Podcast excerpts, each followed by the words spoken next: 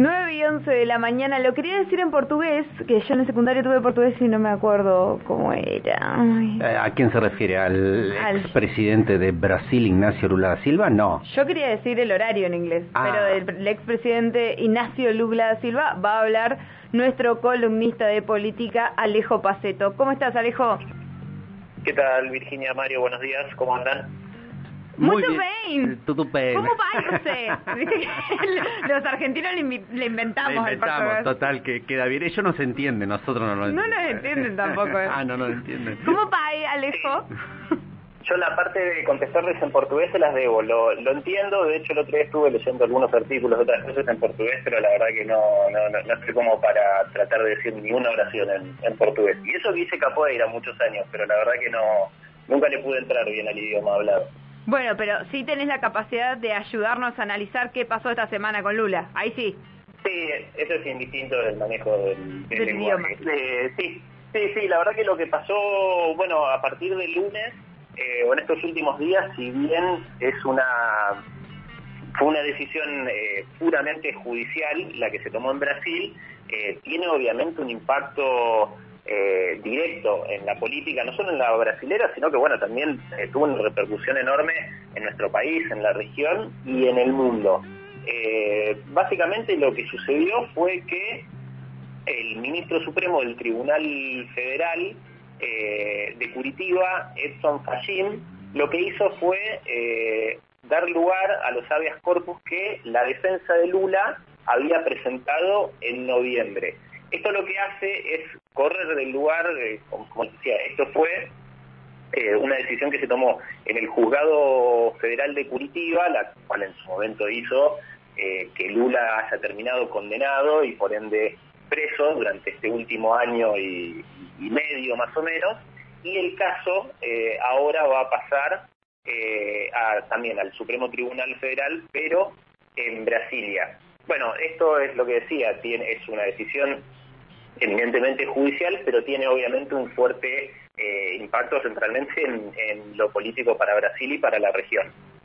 Bien, o sea, no es que lo encontraron inocente ni mucho menos, sino que se da marcha atrás y se va a volver a juzgar. Así sería. Claro, esto, lo, digamos, es lo, es lo que vos decís, lo que, lo que no implica, digamos, esta decisión que eh, Lula sea absuelto o que no pueda volver a ser condenado en el futuro.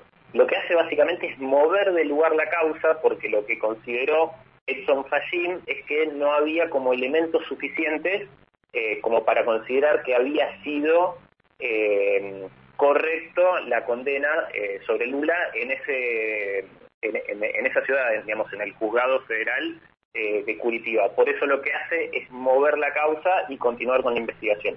Es justamente esto lo que vos decís. Lula puede llegar a ser condenado más adelante, eh, pero eh, en, el tiempo en el cual esto puede llegar a pasar, digamos, sabiendo que los tiempos judiciales son también bastante lentos en, en Brasil, eh, anularía, digamos, o dejaría sin efecto lo que hizo que Lula no se haya podido presentar en las elecciones pasadas, que es esto de, de la- de lo que en Brasil se lo conoce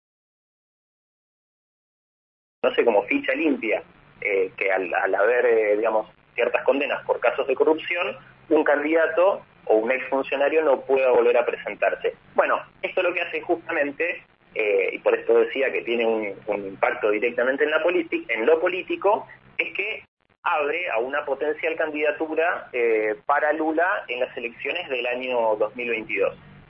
¿Y qué pasó políticamente entonces para poder llegar a esta resolución? Bueno, Porque ahí Gobierna Bolsonaro, eh, digamos. ¿Cómo, perdón? Porque gobierna Bolsonaro, digo.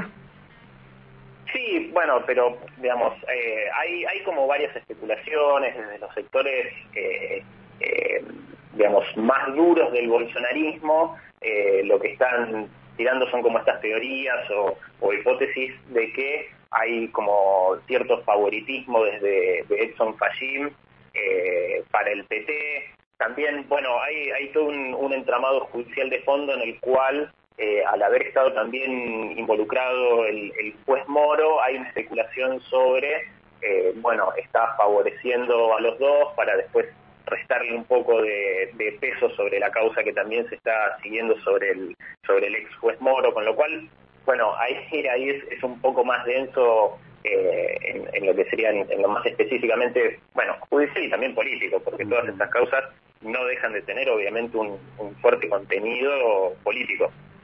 Pero creo que, lo, más importante a, destacar es justamente esto, que si bien no se sabe, eh, digamos, cuál va a ser el futuro judicial, por decir alguna palabra, eh, o, procesal de Lula, se abren las posibilidades de que pueda ser candidato. Y bueno, también un poco en ese tono fue eh, la reaparición que hizo Lula ayer, si no me equivoco.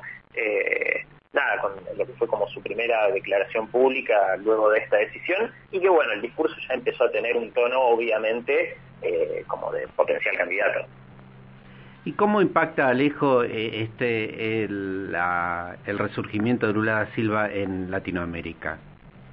Ya este AMLO deja de estar solo. no, y además el presidente Alberto Fernández dijo que era víctima de loafer como Cristina. Bueno, sí, tiene, eso me parece que es uno de, también de los ejes centrales, porque digamos, eh, dándose marcha atrás en este tipo de decisiones o, cambiando quizás eh, las carátulas, un poco me parece que, eh, no sé si tira a la borda, pero eh, deslegitima todo lo que fue esta operación que se, bueno, que se fue conociendo o que se le puso nombre en los últimos años y se hizo popular como la cuestión del lofer, que es la de, para decirlo muy sencillamente, llevar adelante procesos judiciales para correr de la competencia electoral a, quienes fueron o, eran presidentes en ese momento o expresidentes o, o potenciales candidatos a presidente. El caso de Lula es uno de los, me parece, en realidad no, no me parece, es el, el, que fue el más resonante, también el de Dilma Rousseff. Eh, bueno, hubieron mecanismos parecidos para dejar fuera de la contienda electoral en su momento a, Rafael Correa, que todavía, haciendo una mínima mención a Ecuador, todavía no está definida la situación eh, electoral en Ecuador.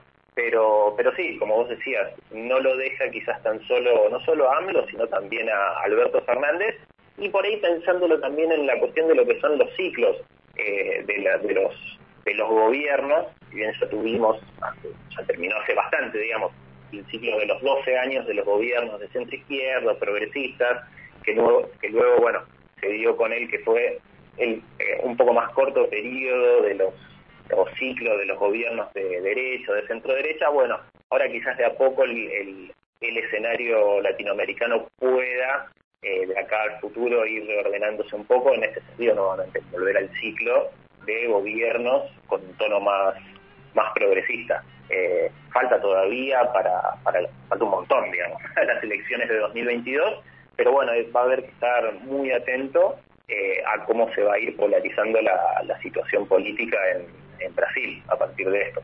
Claro, fue víctima de la mayor mentira jurídica en 500 años de historia de Brasil, dijo ayer Ignacio Lula da Silva.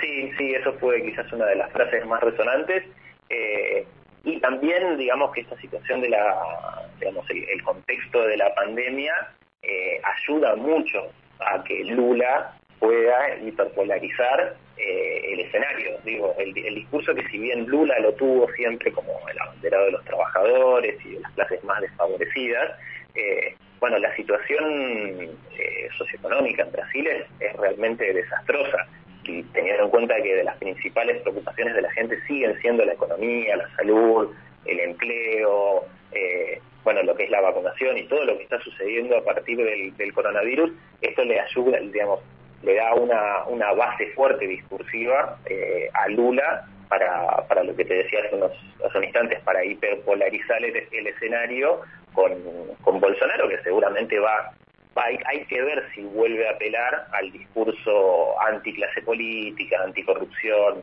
Por eso te digo, si bien eh, falta mucho para las elecciones, bueno, hay que, va a ver que vamos a estar muy atentos a lo que pase en, nuestro país vecino.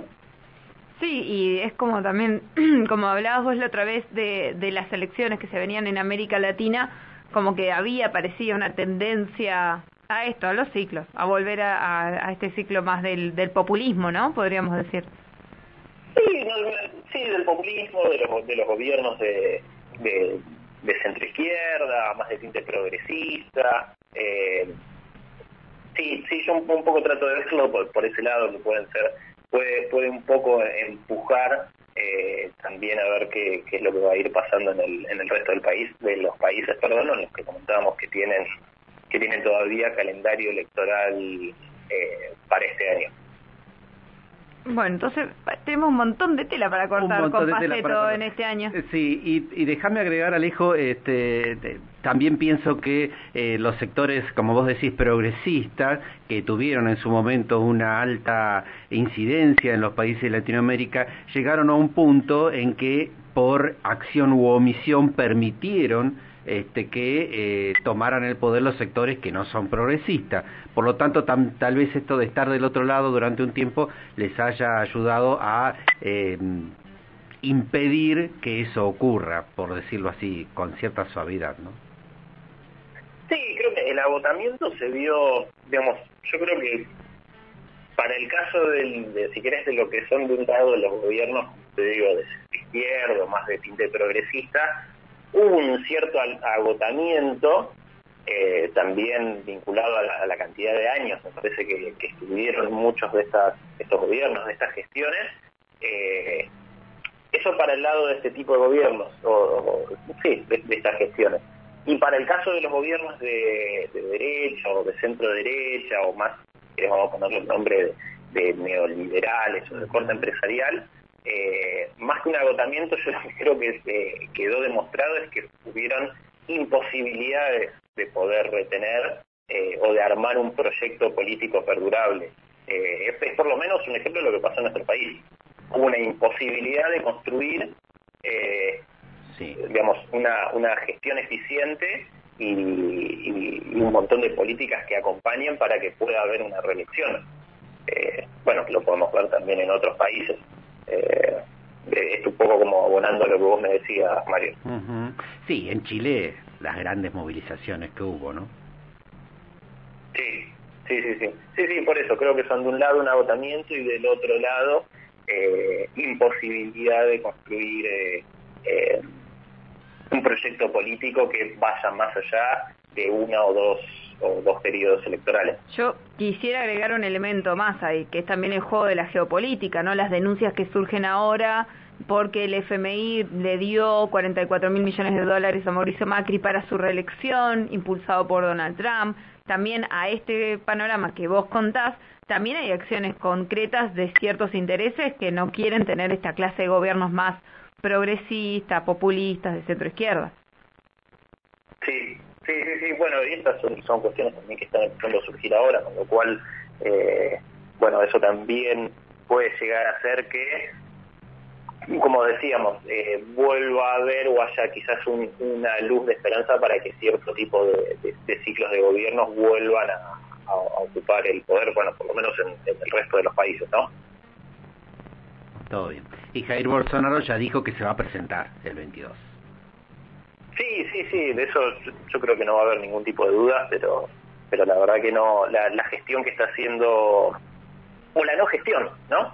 Porque eso también es, es parte de, es una decisión política, hacer una no gestión eh, de, la crisis de pandemia, que la verdad que en Brasil está pegando fuertísimo casi desde el inicio y ahora, bueno, están estas, esto que se está hablando de una nueva cepa y que está empeorando la situación sanitaria en Brasil hay que querer agarrar, ¿no? Es como agarrar la papa caliente también. Ah, pero bueno, tiene un gran poder económico Brasil.